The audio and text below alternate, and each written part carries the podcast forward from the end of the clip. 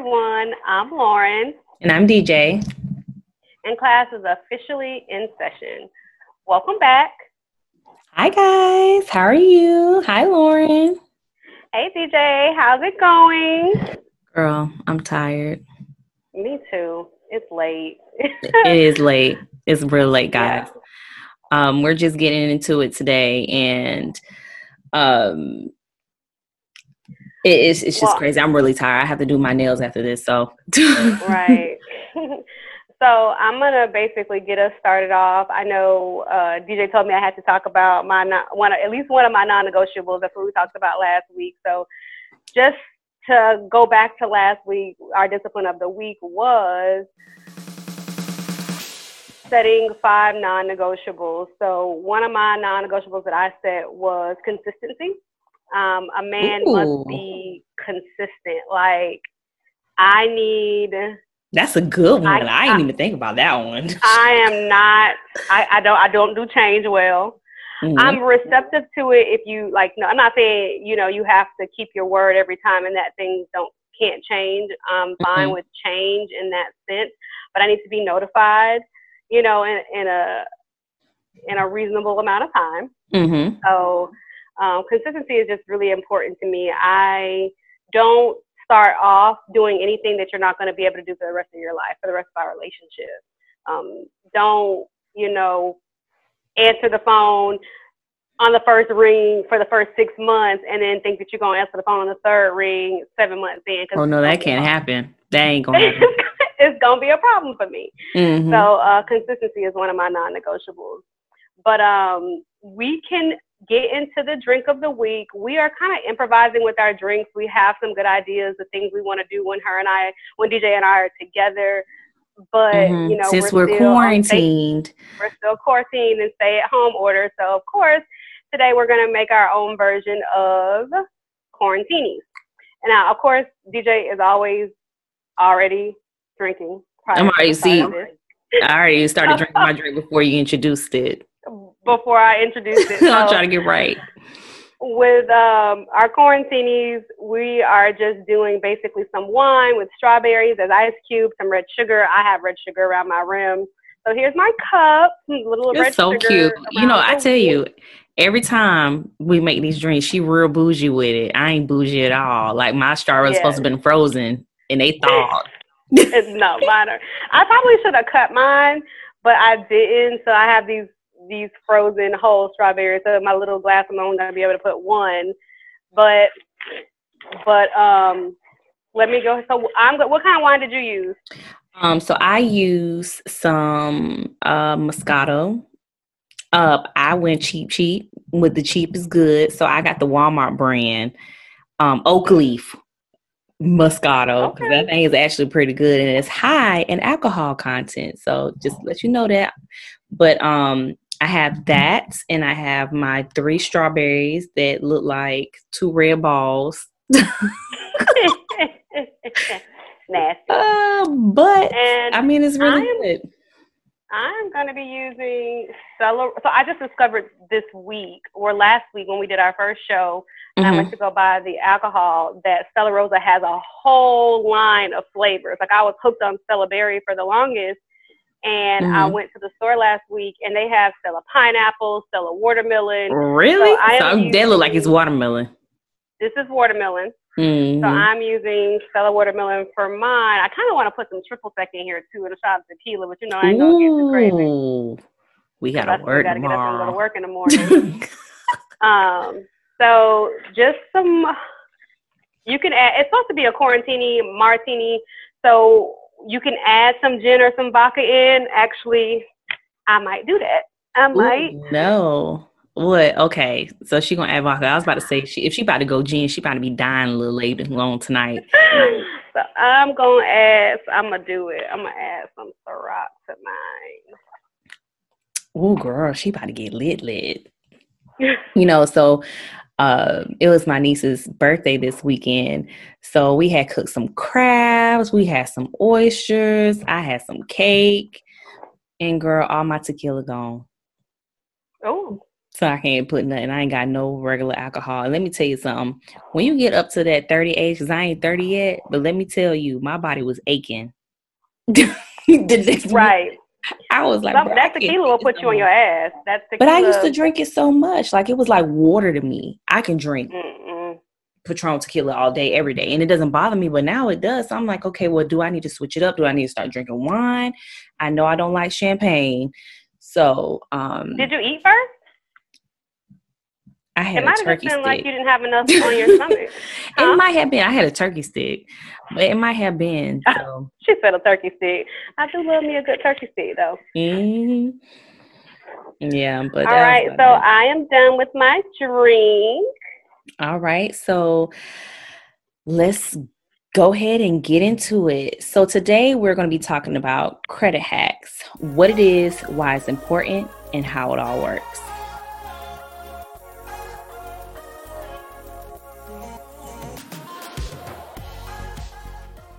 All right, Lauren. So I just want to go ahead and jump right into it. I want you to go ahead and go over um, what is credit and credit worthiness. Okay.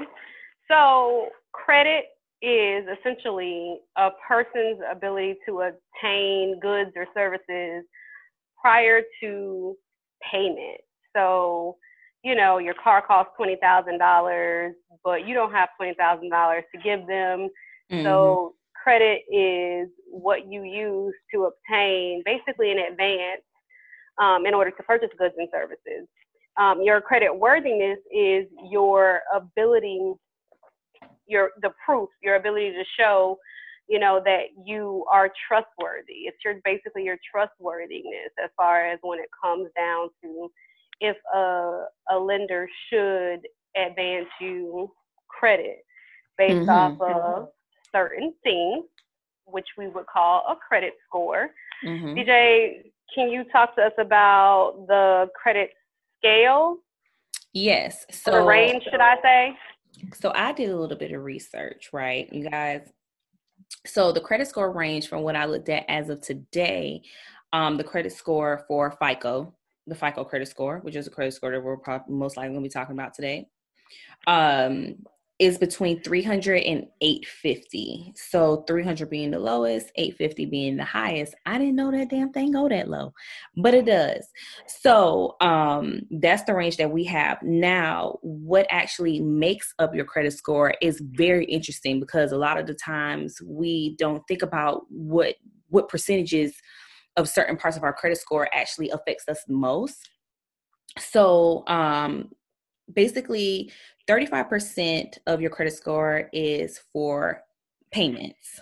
Um, 30% is for the overall old, so personal loans, credit cards, and things like that. Um, 15% of your credit score is based on your credit history. Um, 10% of your credit score is actually based on new credit, so credit that you will get that's new, new credit card, new car loan, new personal loan, whatever that is.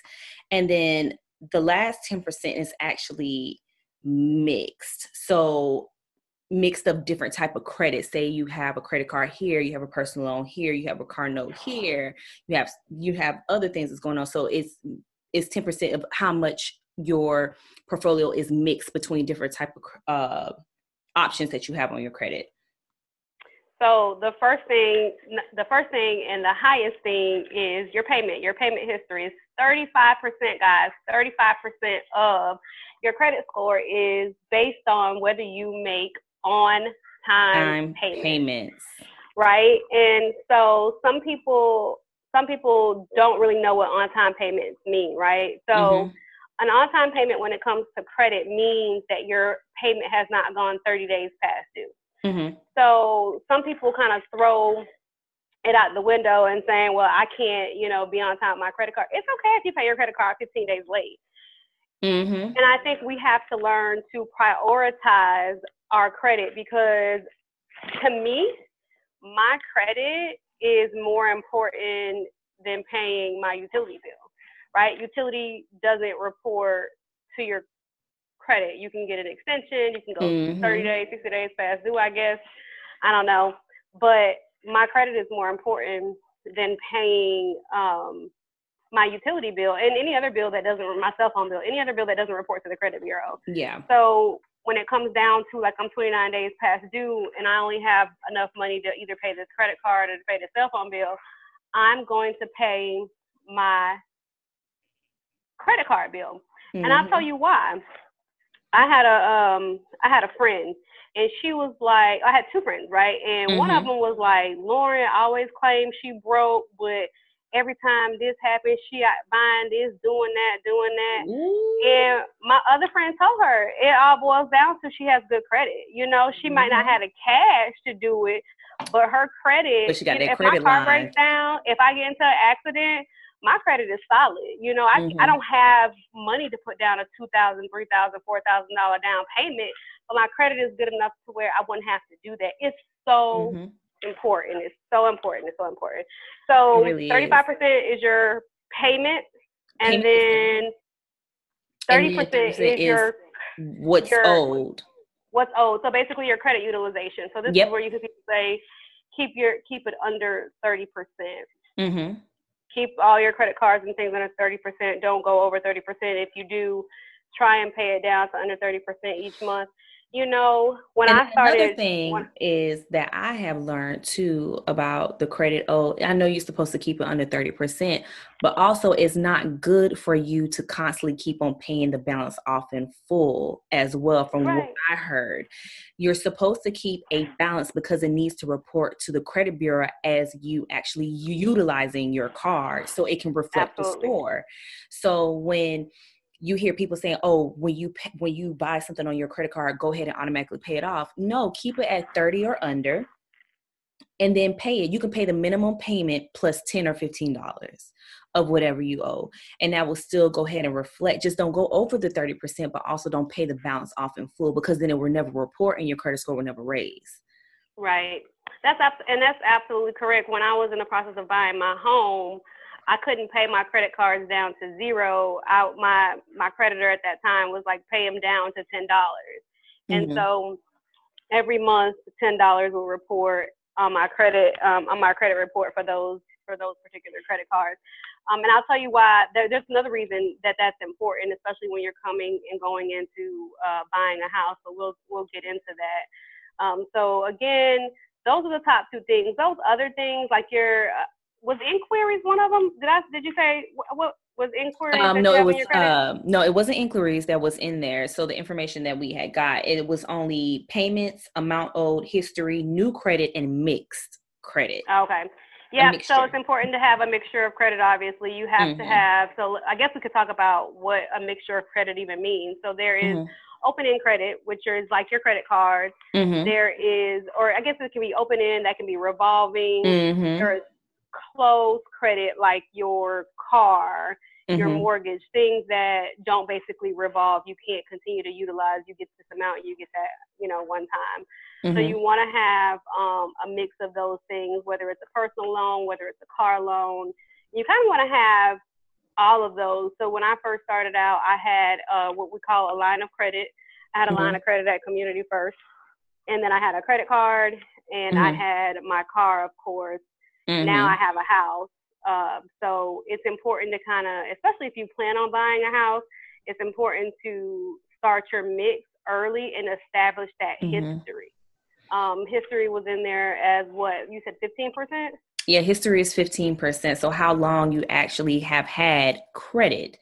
I know a lot of times when we were back in high school, you know, the banks used to come to the school, make sure you opened up, you know, you a little bank account. But once you hit your senior year, or at least 18 years old, that's when they start to provide you like uh, mailers saying that you qualify for a card and things like that just to be clear, I just wish that when they were coming to the school to provide us the information about open up a bank account, you know, debit cards and checks and stuff like that, that they actually gave us some type of like seminar or something about credit. Because in my generation, like you didn't learn about credit until you're about like 22 23 after you done went to school and had all these and loans ruin and ruin it because then now you think you went to school you got the refund check back if you ain't use Plenty of us. Girl, that's such a good. Baby. That's such a good topic, though. Plenty like, of us have done our, it. That's not on our list, but we definitely. I'm glad you brought that up because don't do it. I don't know it's it. like I swear fast, don't do free it. money, money but then that stuff adds up. Like it when does. I tell you it adds up, you may think, oh, they're giving me a six thousand dollar loan. All I need is three thousand for my classes and books, and then you get the three thousand, you go splurge, and you constantly keep on doing that year after year you're going to come out with massive massive student loan debt and that stuff is not forgiven. Like it's only forgiven when you die. So you have to well that's, that's a little bit extreme dj well i know i'm being extreme. morbid or whatever but let's let's 25 years that's basically forever but yeah, yeah, it's forever though. It is it is it's a long time and then you have it, it, it's just too much and then we'll get to the part how student loans also affects you when you're trying to purchase a house at a certain age it it it does. Um, but yeah, absolutely did. I almost couldn't. We'll get to that, but I almost student loans made it almost impossible for me to close on my house. So we'll definitely talk about that. Um, I want to move forward to uh, myfico.com. Yes. phenomenal website. Phenomenal, phenomenal website.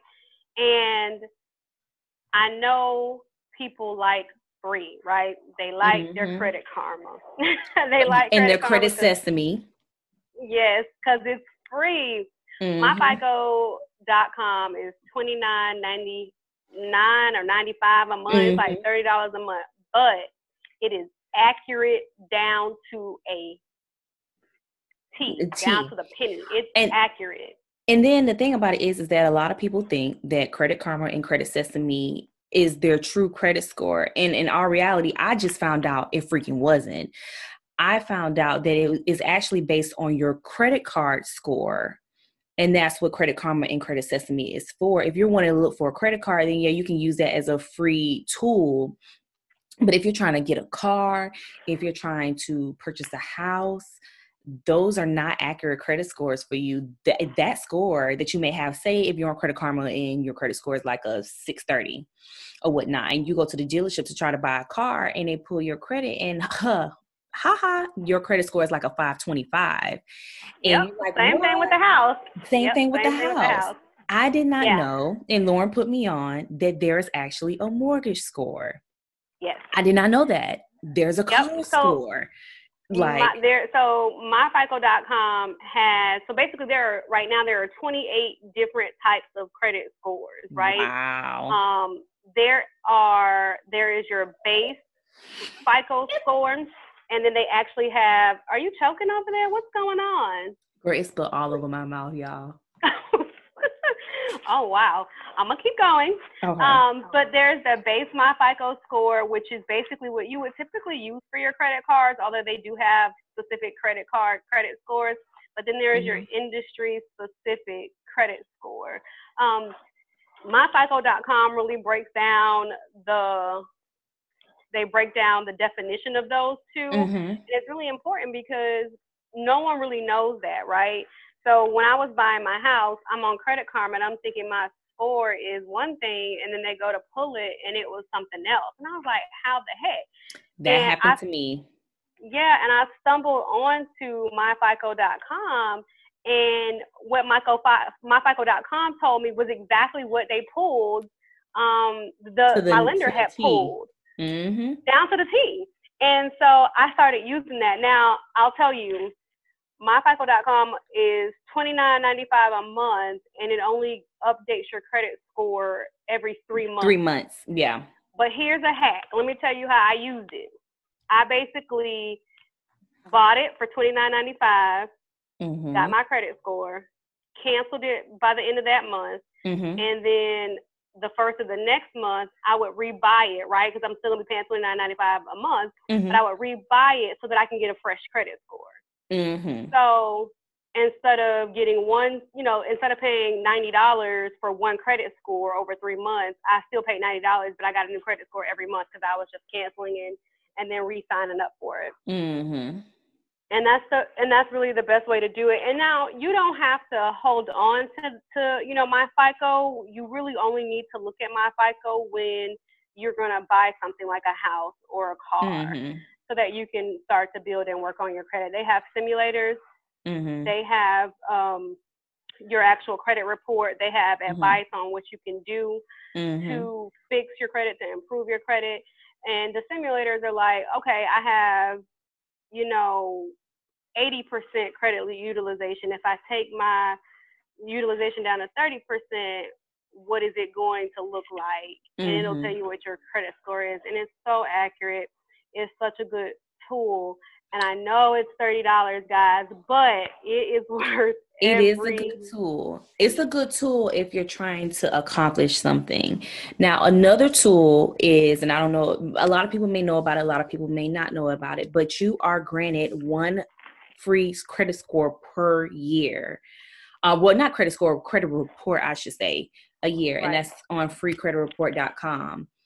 Yes. Get it. So at least in the beginning of the year, I know everybody wants to do their New Year's resolution or whatnot, but if you do want to do that, get your credit score, see w- what's going on with it, so you can be able to dispute things. Now, if you are trying to do this on your uh, on like on your own and things like that. We'll get into that a little bit later, but but if you're wanting just to know where your score at and where you're at, you can use freecreditreport.com just to at least get your credit score. But if you're trying to accomplish something, use my FICO, pay the $29. Because, like I said, I didn't know that they had a, a mortgage score. And what they go off of is the middle score. And so that'll be in between your lowest and your highest. That's what they're going to look at for your credit your score for your mortgage. Right. And I didn't know that. I honestly didn't know that. So I mean there's a lot there's a lot of good things, but definitely just keep up with your credit because credit is like your lifeline. Like if you don't have that eventually, y'all, y'all think this money is going to last like that paper money is going to be it no it's not. It's going to eventually go to all digital. It's going to go to credit. And if you don't have that you're not going to be able to do anything eventually in the future. And that's the route where it's going now. Um and you know what? I read an article just yesterday um, about chase. They're raising their mortgage standards due to the coronavirus pandemic right?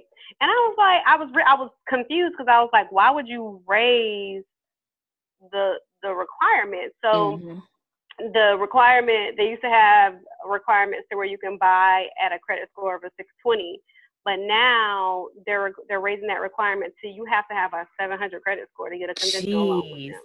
And, and it's interesting because they are trying to limit their risk, right? So it goes back to your credit worthiness. If you have a 700 mm-hmm. credit score, you're you're more likely to pay and not default and to not be affected by the pandemic than somebody who has a 600 credit score but know? in the in the um i know you said there was like a industry credit score or and there was another one but one of them actually what what was the first one? Backup credit or something like that? It's just basic. So your basic, oh, basic. FICO score which but the basic mostly for credit cards. Yeah but the basic FICO score actually is per, per, predicting you not you're you not paying your bills yeah. Like it incorporates that um of the possibility of you may not pay them back, you know, it and it's crazy because you know some people and it was just crazy because I'm like, how are these people getting homes? Because you could get a home with a 580 credit score in the past. Now this stuff may change because of you know this coronavirus and things like that, and where they're getting more strict and that's where credit is really starting i'm telling you eventually money is not going to be worth anything. Paper you're not going to be able to buy your way into a house with paper. It's going to be credit. That's what it's going to be that and, you know, you're not going to be able to finesse them like that no more. And then just to just to speak you know really quickly about well, you know what? I'll get into it. The types of mortgages, right? Because you mentioned mm-hmm. being able to do a 580, so that's more like a FHA loan or a VA mm-hmm. loan versus a conventional loan. Mm-hmm. Um, so I'll get to that, but I want to talk about real quick another website, um, BetterMoneyHabits.com. So I love this site. This site is phenomenal. It, mm-hmm. it's it's an educational site where it basically tells you about anything that you want to know. So I do have to make just a quick disclaimer. I'm not endorsing. It's a bank. It's a Bank of America site in partnership with Khan Academy. I'm not endorsing Bank of America. I'm not, you know, saying that you should go and bank with them. But this is a free website that has everything that you need to know. It has videos on, you know, credit, opening your first savings account, retirement savings, security, mm-hmm. buying a house. 529 for your kids. 529 for your kids. Everything is on this mm-hmm. website and it's quick. They have so many quick, short, different videos to help get you through everything. Is buying a house for me? What do I need to think about? What should I be asking my lender? Things mm-hmm. that you would not even think are in this, like they compile it all for you in this one website. So www.bettermoneyhabits.com. It's an amazing site. Um, and I used it, you know, when I was going through to buy my house to really kind of understand the mortgage buying process because mm-hmm. it's a lot of lies out there. I don't want to say lies. It's a lot of misconceptions um, it's a lot of things that people don't really understand. Mm-hmm. And it's important when you're buying a house, especially if you're yeah. single like me. Mm-hmm. You know, I'm thinking one thing, I'm getting into this thinking one thing, and it's a whole nother beat, you know? Mm-hmm. So even there's even a video on there that talks about all the things that you need to consider when you're buying a house, all the additional uh, expenses that come with buying a oh, house. Oh yes. Like people think that yes. people think that buying a house is, I guess, better when financially. To go out, that's about a good maybe fifteen, twenty five hundred dollar bill. Like if you ain't got that stuff in escrow, bruh, or have that stuff saved up, you out of luck because you don't have a landlord that's going to come fix it. Um, another good thing is go on YouTube. Like YouTube has so many videos, and I actually uh, was looking at this one lady. She's in Louisiana. She's a um, mortgage lender or, or loan officer or something like that, and she goes through what she looks at when she's trying to approve applications for a loan. Um, and she goes in depth. When I tell you she goes in depth, and she's about to get her license in Florida. So educate if you want, yourself. If you want, yeah, educate yourself.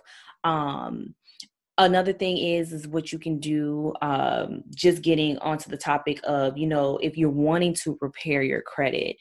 Um, but we'll get we'll get to that later. We'll get to that later. But um, yeah. YouTube is a good is a good tool. I use YouTube. Um, I looked at people who were realtors, um, also the the mortgage lenders or the underwriters and things like that some people do talk about it. They they don't go in too much in depth because every state is different but it's in general around what's equal amongst most states of their requirements. Um but yeah better money habits that's a good tool. I looked at it before. Uh you know it has a lot of cartoons you can follow along real easy. easily. And and, and, and that's very educational though. It really is Yes, and you know what I love about it? It's so funny. Let me tell you a quick story. Right when I was buying my house, um, we were so I moved in with my I had my house built. So I moved in with and my that's parents. my plan because I want my house built too. I moved in with my parents, giving me hope. I moved in with my parents, and uh, while my house was being built, and we ended up having to stay in a hotel one night because they had a lot of people in for Thanksgiving.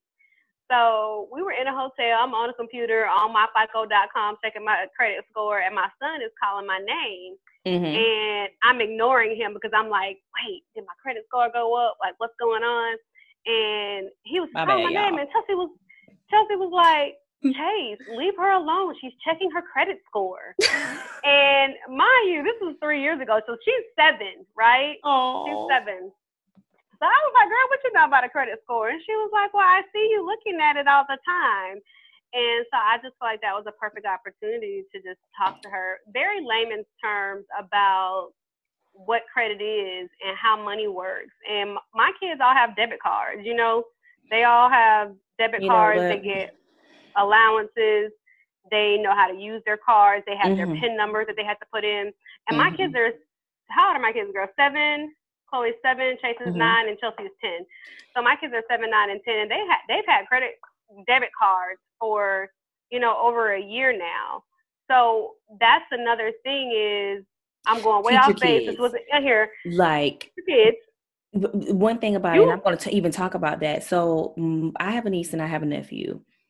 My mom thought it was a good idea to get them a credit card, but not as like using their credit, but just as like an authorized user on her credit card. And they mm-hmm. are able to spend $25 a month. But at the same time, I'm like, okay, well, if you're allowing them to spend $25 a month, they need to get into the habit of paying that bill back too. Amen. So I was like, okay, if you spend your $25, you need to work, cut the grass, clean up, do like little chores and things like that, get paid for it so you can be at least pay your bill back so you can replenish your $25 for the next month. Amen. That's, but a lot of people, idea. my mom was like, no, no, no, I'll go ahead and pay it. Da, da, da, get spent to it. But that's not teaching them nothing. That's teaching them to use right. up the credit and mess it and fuck it up. And not let me be frank, when they get older. No, you need to teach them as they're young. This what happens, and this is how credit is used. If you don't do this, you're not going to be able to get this. You're not going to be able to get that. Yeah, some people go that's about a, it the mean, wrong way. That's a super, that's a super good point. So putting somebody and I want to talk about that too because you can put somebody on your credit card as an authorized user and help build mm-hmm. their score. Like when your kid turns 17, 18, you want to add them. It's just super important that so if you're going to add them, report's good. Yes, their report's good. It needs to be under 30%. It needs to be one that you're going to keep under 30%. If we're trying to and that you pay on time. A, Are you going to mess up your kids? Yes. Uh, uh, on time, under 30%, because if we are trying, and, and that's a beautiful thing if you can do that for your kids, you know, starting out, because if you go back, credit history is 15%, and mm-hmm. you don't mm-hmm. even get into the good, um, the good rate, the good standing of that 15% until you have at least five years is okay. 7 mm-hmm. years is where they consider a good a good length of credit history. So you mm-hmm. need seven years of credit history.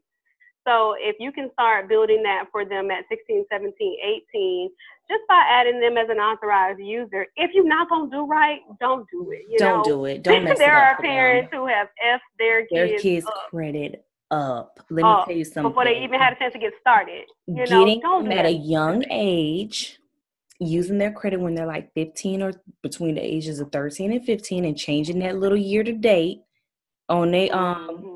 On you know on the applications but everything's the same and you mess up your kids credit so when they get you know ready to buy a car and they're like oh i ain't got no credit i'm gonna be able to get a loan you know da da da da, da or i'm gonna be able to get a credit card student credit card because you know so i can start building and come to find out and i had a credit a credit history for about five years that was trash.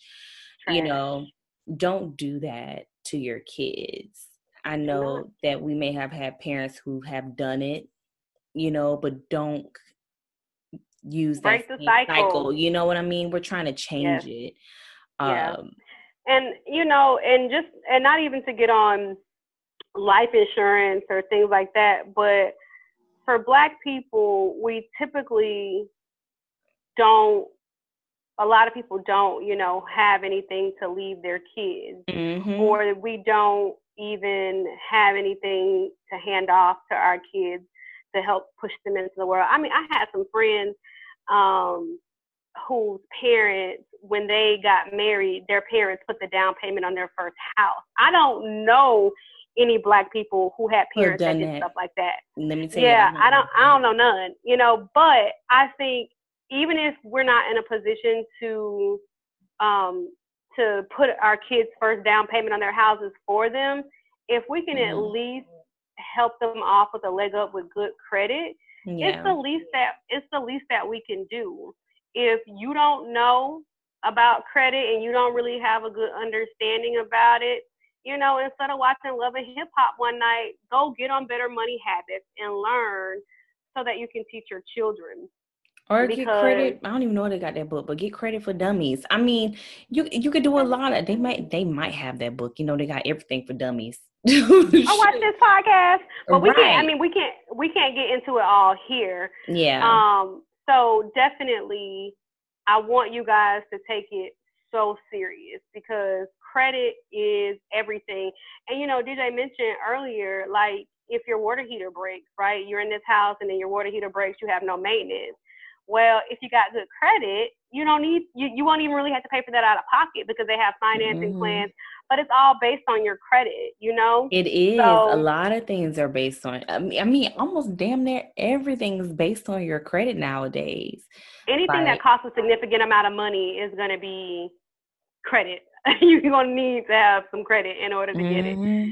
And you don't get know, anything with bad credit oh God, or low credit rates. because those high interest rates. Like Rent-A-Center I knew such highway robbery. Rent-A-Center is a waste of money. Like you're paying probably maybe two or three times the actual price of that item and you have to pay it for like what two two years they give you or something like that Girl, and with the high amount like it's crazy like and credit and the thing about it is some people like oh i'm gonna go buy me a car and then the car is i have i knew somebody that got a car and their interest rate was like 23.7 percent on a car. That's well, a whole other car on top of a car. Like, I, I, yes, my but that's that now that's a lot. But my yeah. interest rate on my car, on my Hyundai, I got it before I started fixing my credit and bought my house, right? Mm-hmm. So my credit, I mean my um my interest rate was eighteen percent. Oh yeah. And, oh yeah. and when my car when my car stopped working, this is like I I learned about credit all at one time. Like when I'm trying to buy a house and then I have these car issues or whatever. Mm-hmm. But I fixed my own credit. Like when I first pulled my credit, uh, when I first pulled my credit, I was um, at well, Credit Karma said one thing, but when I my mortgage score was down at like 524, I think. Mm-hmm. And then when I closed on my house, it only took me I did my contract in December and I closed in April. So in four months, my credit score went from a 524 to a 636. Um, when I closed on my house, my credit score was a 636. My credit score right now is about a 704. Mm-hmm. Um, but when I when I did that and I and I started to learn and research and mm-hmm. I realized how upside down I was in my car. Another thing that I researched like hell was a voluntary repossession yeah, of my car. Because so you'll be wanting to repo that mug when you see the value of your car and actually how much yeah, you're paying on that bad boy. But let like, me tell you though. Car. But let me tell you, and I and that's exactly what I did, but not without great research into how it would affect my credit. And it affected my credit maybe five points. It, it wasn't even mm-hmm. bad. Mm-hmm. But after I closed on my house, I I closed on my house in 2017. I closed on my house. I went and brought a brand new 2017 Hyundai Sonata uh, I think it was like twenty four, twenty five thousand dollars, um, five hundred dollars down, two percent, two percent um, credit, uh, two percent. What is the word? Interest, interest rate. rate. Yeah, two percent interest rate. And I and I told them, I told the dealer they can come and get that other car. Like mm-hmm. I did a mm-hmm. voluntary repossession on it, and they came and got it. They sold it. I still owe like ten thousand after they sold it, and I just washed my hands of that, you know, mm-hmm. and it it didn't hurt my credit like just based off that the way that I did it because my, it never went past due. So there was a mm. point in mm. time where I was making payments uh, on two cars. I only did it. I think it was like a one month lapse, but mm. I paid on it until after they sold it. And once they sold it and they closed that loan, you know, I no longer have to make payments every 30 days. So the cool thing about it is, is that it my car loan never reported 30 days past due, mm. which is what that that payment history, which would have brought my credit down. Mm-hmm. So it's a way to do you know everything. You just and have then, to be very diligent and research and understand how mm. every action you do, how it's going to affect you. And then also just with just speaking on cars, you know, little hacks that you may not know. There is an option if you do or, or if you're not able to pay your car note, at least not making it go so far behind or past the 30 days, you can push that payment back to the end of the loan. Yeah, it may extend it, but it's not going to report as it being past due. Another thing is is that you can so say if you miss February's payment, as long as you make February's payment by the end of that next month, it does not report to your credit report as being 30 days late, even though you're paying February and March. You get what I mean? Um, so, but the thing about it is that you will accrue interest, yes, and then also late fees. So be mindful of that. I would highly recommend if you can't make the payment to at least try to call your loan people to try to see if you can do a hardship where they push the payments back a month. Some people or some companies actually push them things back three months, and you can do it periodically throughout the year. Sometimes they may have one per year, some companies may have up to five per year. So, um, but just be mindful on how much you use that because at the end of the day, it's it's just helping you not report it late, but it's still still getting pushed back to the end of the loan. You right. Know? And um, are y'all are y'all contributing to your 401k out there? Like, I think y'all need to be contributing I wish. to your 401k. I what wish. You, no, I no, I'm contributing to my 401k now since I started working with the bank. But when I was working at my other jobs for like three to four years, and they used to give us these 401k packets, I never did 401k because no one never taught me about it.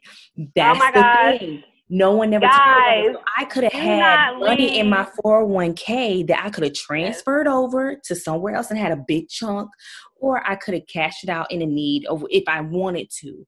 But yes. the thing about it is nobody taught you about a 401k. And when you go into these businesses or these offices, they may think because of your age or the establishment that you're working that you already know about certain things like that. Not taught that. Like I said, at a young age, or even going into work. Some companies will, you know, help you out with learning about your benefits for those companies. Other companies don't because they think that you should know this type of information.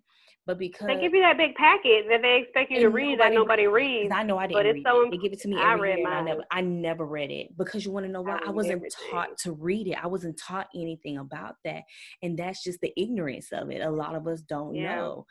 Um, yeah, and there's that saying, you know, if you ever want, and I, I think, I think I read everything because of she I grew up. I, try, I'm like, Lauren, can you decipher this for me? they, they, they talk about. They, they really do. But it's funny because growing up, my mom, and I don't know who the hell said it, but my mom used to say, you know, you know what they say about black people. And I'd be like, what? And she said they say if you ever want to hide anything from a black person, to put it in a book. Um, oh, damn. And I, Shit. I don't know who said that. Maybe I should Google it and find out, girl. I don't know. Girl, but it just kind of, it just kind of, it kind of stuck with me though, and I think that's why I read like things that people don't normally read, contracts. Like I read it all. I read it all, and a lot of the things I and I've come across. That's how I, that's how I realize a lot of people don't know their rights, what they're entitled to, what they can do, what they can't do. And that's what how I end up, you know, really advocating for a lot of people and just helping a lot of people out.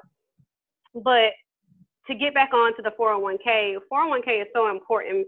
One, because it's free money. money. I don't know a company. I don't know of a company that does not match.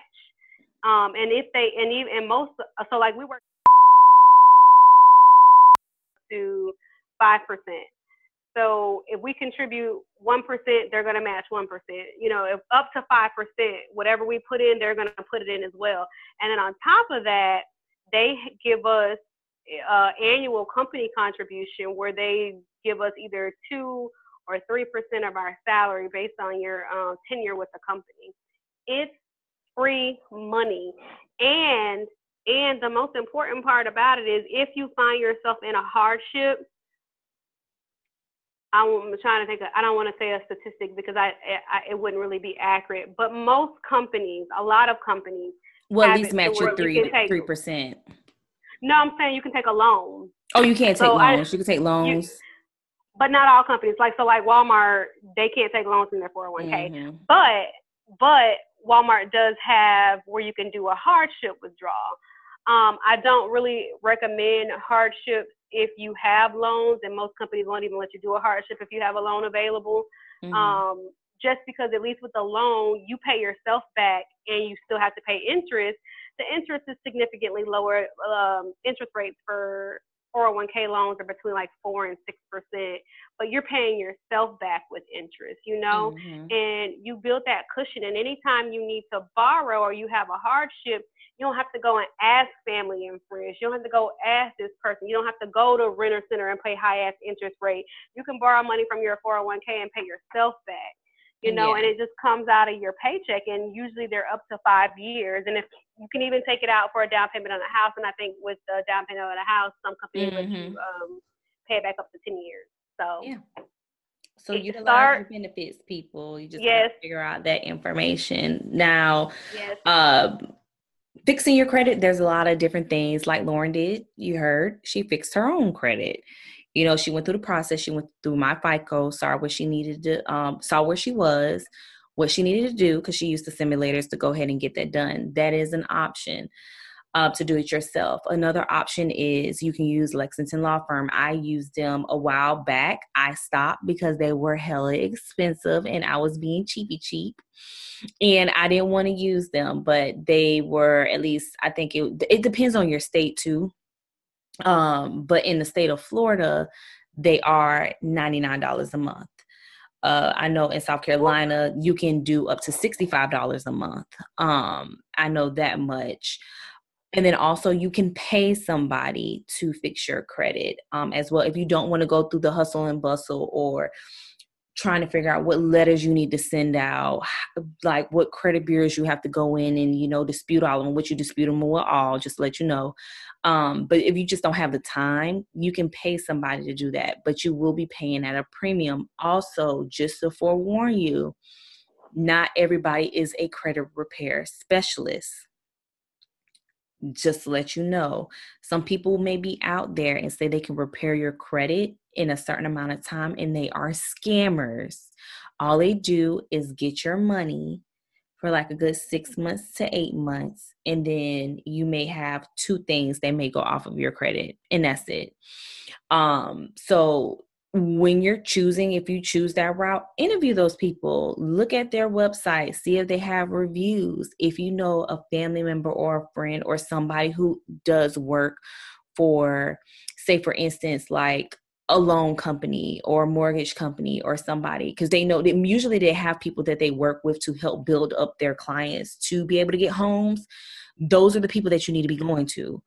Um if they recommend them do it. So it, it, you can you can fix your credit a number of different ways. So i just wanted to let you guys know that you can do it yourself. You can't go through a commercial company or you can go through somebody who's private but just be mindful of those private people as well Mm-hmm. Oh, I was going to say there also is um, debt consolidation. A lot of they have with debt consolidation, yeah. which is not credit repair. Debt consolidation companies are not. A lot of them are like nonprofit, and I don't know if that's the right word, debt consolidation or. No, they're debt consolidation because what they do is that they'll give you a loan for the amount of debt you have to pay your debt I think that's how it works. And then after that, you pay them back at a certain low percentage of what you would have paid those individual amounts for whatever you're trying to owe. Like if there was credit cards, you know, credit cards have all different percentage of interest. I think those are that might be what the for-profit ones do, but mm-hmm. the nonprofit, the nonprofit ones basically negotiate for you with your creditors for lower payments mm-hmm. and a payment arrangement. So I would just say there are a couple of things, right? If you are if you have a goal like if you want to buy a house in a year or you want mm-hmm. to buy a new car in a year, then you might need to be aggressive with repairing your credit or or hiring a credit repair company. Um, mm-hmm. However, if your credit is fucked and you don't have anything, you know, you don't have any aspirations or goals to buy a house anytime soon, you can use a debt consolidation company in order to get back on track. It will maybe take you a longer period of time, but they also work and then they have some of those that are nonprofit. Mm-hmm. Um, so you mm-hmm. really um, are only paying for whatever it truly costs. They they don't um, they're not charging you for a profit, and I think those are the best ones out there. Also, so, just to let you know, look at your company's benefits. You know, we all go through the open enrollment in October. Um, see if your company offers legal. Um, some companies do offer legal, and through those legal services, they do have an option where they can put a lawyer on your behalf. Uh, you may just have to pay court costs, but they can also fight with those creditors for you as well if you have like really large debt. Um, or if it will benefit you, that is something that they do have, which is debt uh, debt collection for some uh, legal plans with your job. You're already paying for it, you might as well use it. Or if you don't have it, get it next year and utilize it so you can at least get it done and actually have somebody in your corner who is a lawyer who knows what they're talking about because they do this every day. Um, right. So that is another thing. Um, now, I know we have been talking a lot about mortgages, you things like that, or whatever. It was one of our main go-to things is is a house. Um, Lauren, can you talk about what's front end and back end DTI and how it affects you? Yeah, absolutely. So people always talk about your debt to income ratio. So that's D, what we refer to as DTI.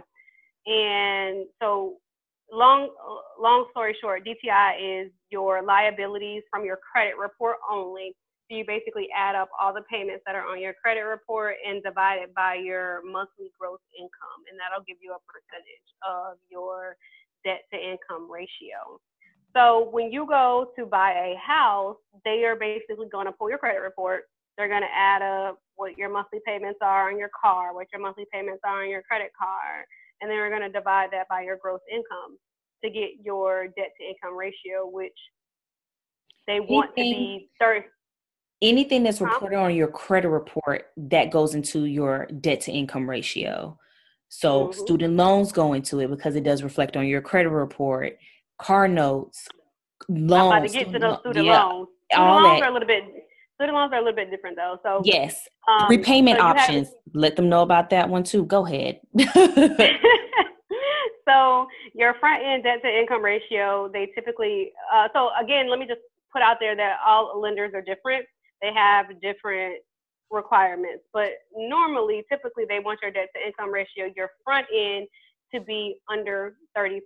So when you're buying mm-hmm. a house, the front end debt to income ratio is without your mortgage payment in. And then mm-hmm. the back end debt to income ratio is once they figure out what your mortgage payment will be, mm-hmm. and they, they add that in, and then they recalculate. So they add that in and then divide it by your income. Mm-hmm. And for instance, DR Horton is who I bought my house from. Their um, their back end debt to income ratio requirement was 43%.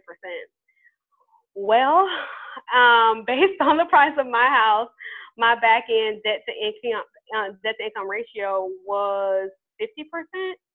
Mm. And so I was not able to close with DR Horton.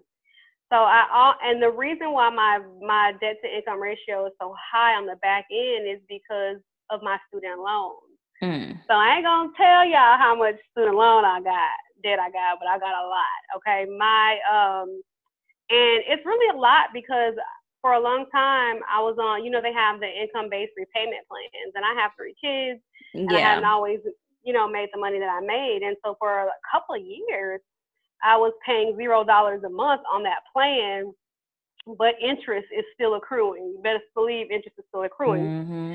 And so when lenders are looking at your student loans, they don't add that zero dollars a month. And I think now I pay like thirty-five dollars a month. No, they they don't use the income based repayment amount. And then they use like one percent, right? It's either it's either whatever your fixed payment is or 1% of your total. So I'm just going to tell y'all they added more than $500 a month to my income, I mean, to my debt income when they were calculating that. And it put me so far over 43% that I was not able to, DR Horton was not able to finance me. So I thought I was going to lose my home. But luckily, they had a creditor, a lender that they work with who allows for back end DTI up to 53%. And because mine was 50%, I was able to go with them and they were able to finance me. So that was great. Um, but that just goes back to you don't know, I guess you don't really know how it affects you until you know I'm I was 30 when I bought my house. You know, I was 18 when we were getting these student loans and living it up mm-hmm. because off of that loan money. Off of the loan money, yeah. And so that's important to know early on that that money is going to affect your debt to income ratio in the long run. And in the long run, and it's going to also prevent you from being able to get credit cards too, because that's the thing when when they're when they're looking at your credit report, they're looking at your your current debt, how much debt you have out there, if you can stand it based on, on mm-hmm. your income. So of course your credit score is one piece of it, but what they don't really tell you is that they're also looking at your debt to income ratio. That's why they pull your credit report. That's why they mm-hmm. want to know what your income is so they can see if they have the appetite. So if they're if you go and apply for a credit card and your debt to income ratio at the time of applying for that credit card is 40%, and their appetite for you know risk is saying we don't want anybody above 35%, you're going to get denied even if you got a 700 credit score. Mm.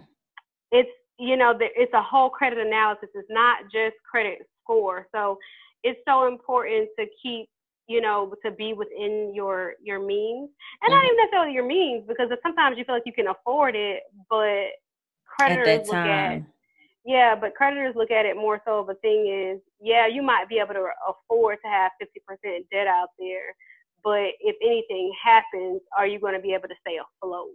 Mm-hmm. And and that's the most important thing. So if you want to buy a house, make sure, if you ever want to buy a house in the future, and tell your kids, you know, it's not necessary to get, you know, unnecessary student loans. Mm-hmm. And because you will have to you know and don't force and and the one thing about it um don't force your kids to go to college if they don't want to go to college. You know what also I mean? Also a waste. Yeah, that's you, a waste. You can you can prevent that because you may have a child that doesn't even like school, but you're telling them in order for you to stay in my house, you got to go to college and then they go to college, they rack up these student loans, and then they drop out, and then they fifty, sixty thousand dollars in debt.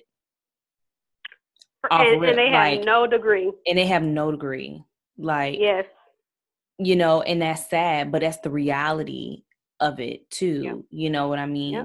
Like just yeah. personal experience. I didn't finish college, but I still got student loan debt because I went into college thinking that okay, I'm ready for it. I'm this, I'm that. But me, I should have had a realistic behind, t- realistic ass talk with myself and say, "Girl, you don't even like school, so why are you going to college?"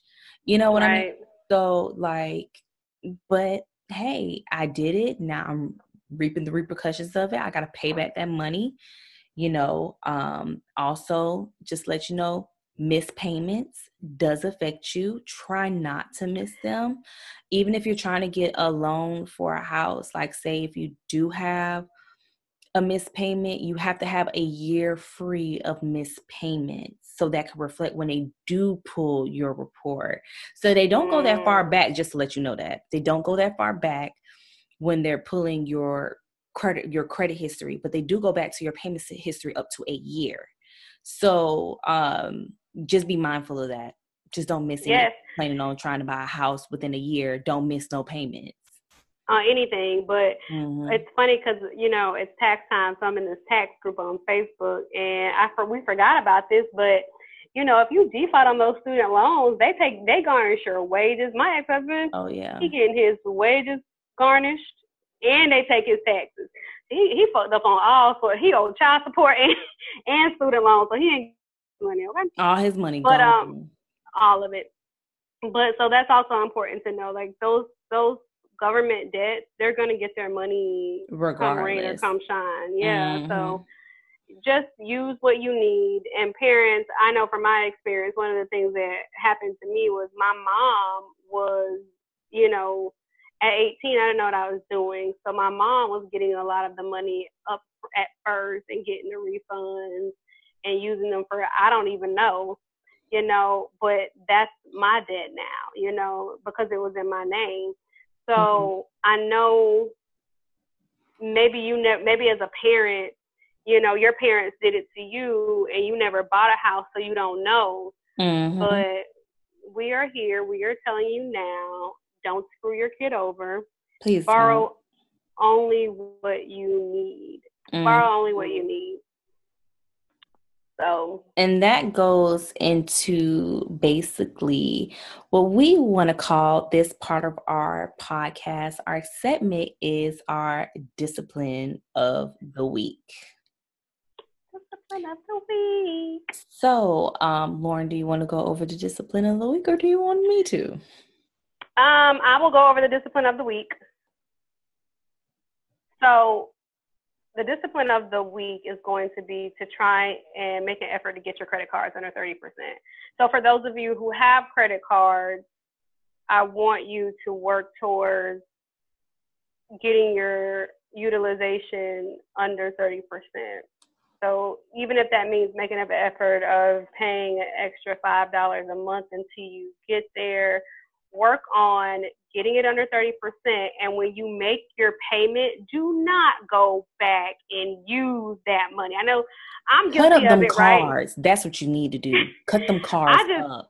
I, I froze mine. I put them in a Ziploc bag and put them in the freezer, but that, but then you can't use them afterwards. So just, just don't carry them with you. But I know I'm guilty of making a payment, then turning around and using that credit Because you know, you know you got card. it available.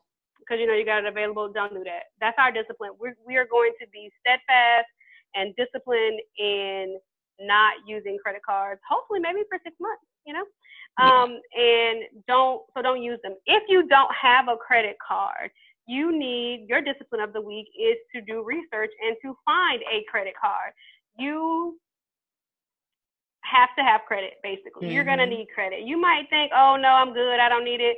You're going to need credit because there's going to be some big purchase in the future that whether life forces you to buy or whether you just look up one day and decide you want to buy, you don't Mhm. want to be starting from that time frame. Get you a credit card. You can get a secure card if your credit if you don't have established credit. Discover is a great bank. I started that's when I when I started fixing my credit. Mhm. I used um, Discover to get my secure card, and after a year of making on-time payments, they sent me my security deposit back. I did just five hundred dollars, and after a year, they sent me my five hundred dollars back, and I got to keep that open line of credit. I still have it to this day. I love Discover Mhm. Bank. Um, so get you a credit card, be it secured or be it not secured, Mhm. and keep it under thirty Even if percent. Use got- it as even if you got messed up credit, the best way to rebuild your credit is with a secure credit card. That's Yes. your or even if you don't want to get a secure credit card, try to see if you can go to your local credit unions or your banks to see if they have loans. Some of these loans are not personal loans, they're actually credit rebuilder loans, where it's kind of like a secure credit card. You have to put your own money down. They put it in this line of credit and you pay on it every month. Once you pay that amount down, they give you your money back. So that is another option if you want to rebuild your credit as well. You got that stimulus money coming out. It's what, what- Yes. you know, use that stimulus money. Take two or three hundred dollars of your stimulus money and go If you get you one of those credit rebuilder uh, loans or get you use that money to get a secured credit card. I put five hundred dollars down, but you can do as low as two hundred dollars. Like Mhm. and just use that card for gas and Mhm. instead of paying the whole amount back at the end of the month, pay everything back except for ten dollars, so that it is reporting that you're using it and you have a little bit of utilization. But yes, that is the discipline of the week. Or even when you get that stimulus check, pay down one of them credit cards to 30%. Just one, at least one, if you got just one, you know. But, you know, that is a good discipline of the week. I'm going to try to go ahead and utilize that myself because I want to purchase me a house. I'm going through the process, trials and tribulations, and all of that stuff, trying to figure out if I can afford the house, you know, what I need to do to get my credit fixed so I can get the best possible interest rate as well as the best grants and things because your credit score is high. So you can actually get more grant money. Some grants actually require your credit score to be a certain percentage in order to get the grants. So um that's what i'm working Oh. on so And, and and and just one more thing. Um, what was I about to say? girl, I I don't can't know remember. Um, I was gonna say something. Oh, I know. Yes. Okay. I know. I know. I know. I know. So this is important about houses, right? What I did not know is that I have a fixed loan, but your payments on your house can still fluctuate.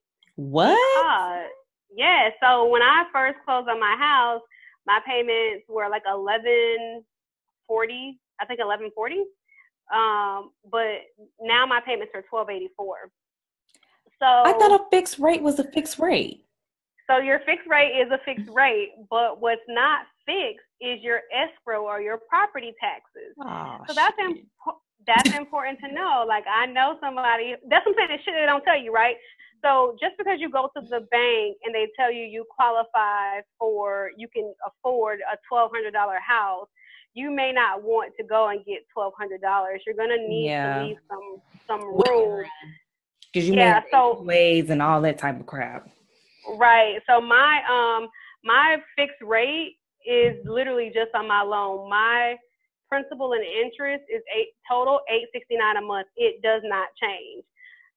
So eight sixty nine a month is what's going to principal and interest. But then everything else in that twelve hundred dollars is my property taxes. I have an FHA loan, so it's my PMI insurance, which we didn't even get into. It's a PMI. That's a basically that's an insurance that if you um I think if you don't have like a certain percentage of a credit score, they automatically yep. add it to your mortgage score. Not, uh, your not, mortgage. not a yeah, so it's not a credit score. It's if you don't put a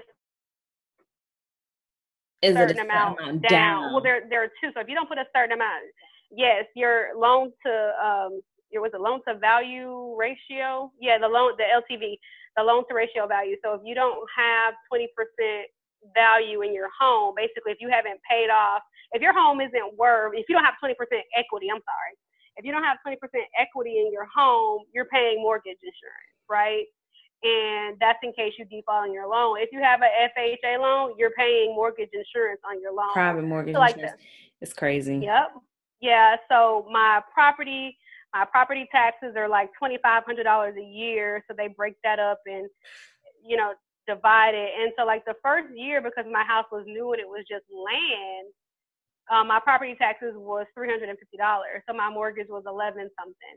But mm-hmm. when my pro- when when the next year when my house was built and they came to do the uh, appraisal, my property taxes went up to twenty five hundred dollars. So my more my the amount of my escrow that I had to pay monthly went up because I had to be able to have enough money in my escrow to pay those property taxes when it comes around every year. So while your principal and interest on your mortgage is fixed, your escrow amount is not. Your um, let me tell you two things in my escrow that's gone up is my property taxes have gone up and the amount of my homeowner's insurance has gone up. Mm-hmm. So, and when that stuff goes up, it causes your payments to go up. You know, it may Crazy. not be that bad. It may not be that bad, but I do know someone who theirs went up so significantly they weren't taking enough, and at the end she owed five thousand additional dollars in property tax and ended up her house ended up going into foreclosure because she didn't have five thousand dollars to pay for property tax. I tell you. So that's there's so much out there. So I'm just gonna throw it back to that's why you have to go check out if not bettermoneyhabits.com get on youtube you know watch a thousand videos on everything there is to know about um, owning a house. DM us, email us, you know, leave a, if you have questions for me, you know, or even DJ, because she's in the process right now. So she has told me some things that I didn't know, some things I didn't go through, um, just depending on my situation. So get in the comments, send us an email if you have questions, but research, research, research, research. Yes, yes, yes, yes. We're trying to get our credits up. You know, 2020 been nothing but about some bullshit. And we just want just to get ourselves together, you know. Um, so that is it for today's episode. Um, sound up in the comments with your questions. Like Lauren said, your credit hacks, email us. All the information will be in the description of this podcast below. And then also, just to let you guys know, our next episode, we will be discussing weight loss plans. We trying to get right and fine. Amen. Amen. trying to get summertime ready. Trying to be naked. Let me stop. I ain't trying to be naked, but but we trying to get right. Not even just appearance wise, just you know internally and healthy. You know, we just want to live a long, prosperous, good life. So until next time, class is dismissed. Bye, guys. Bye.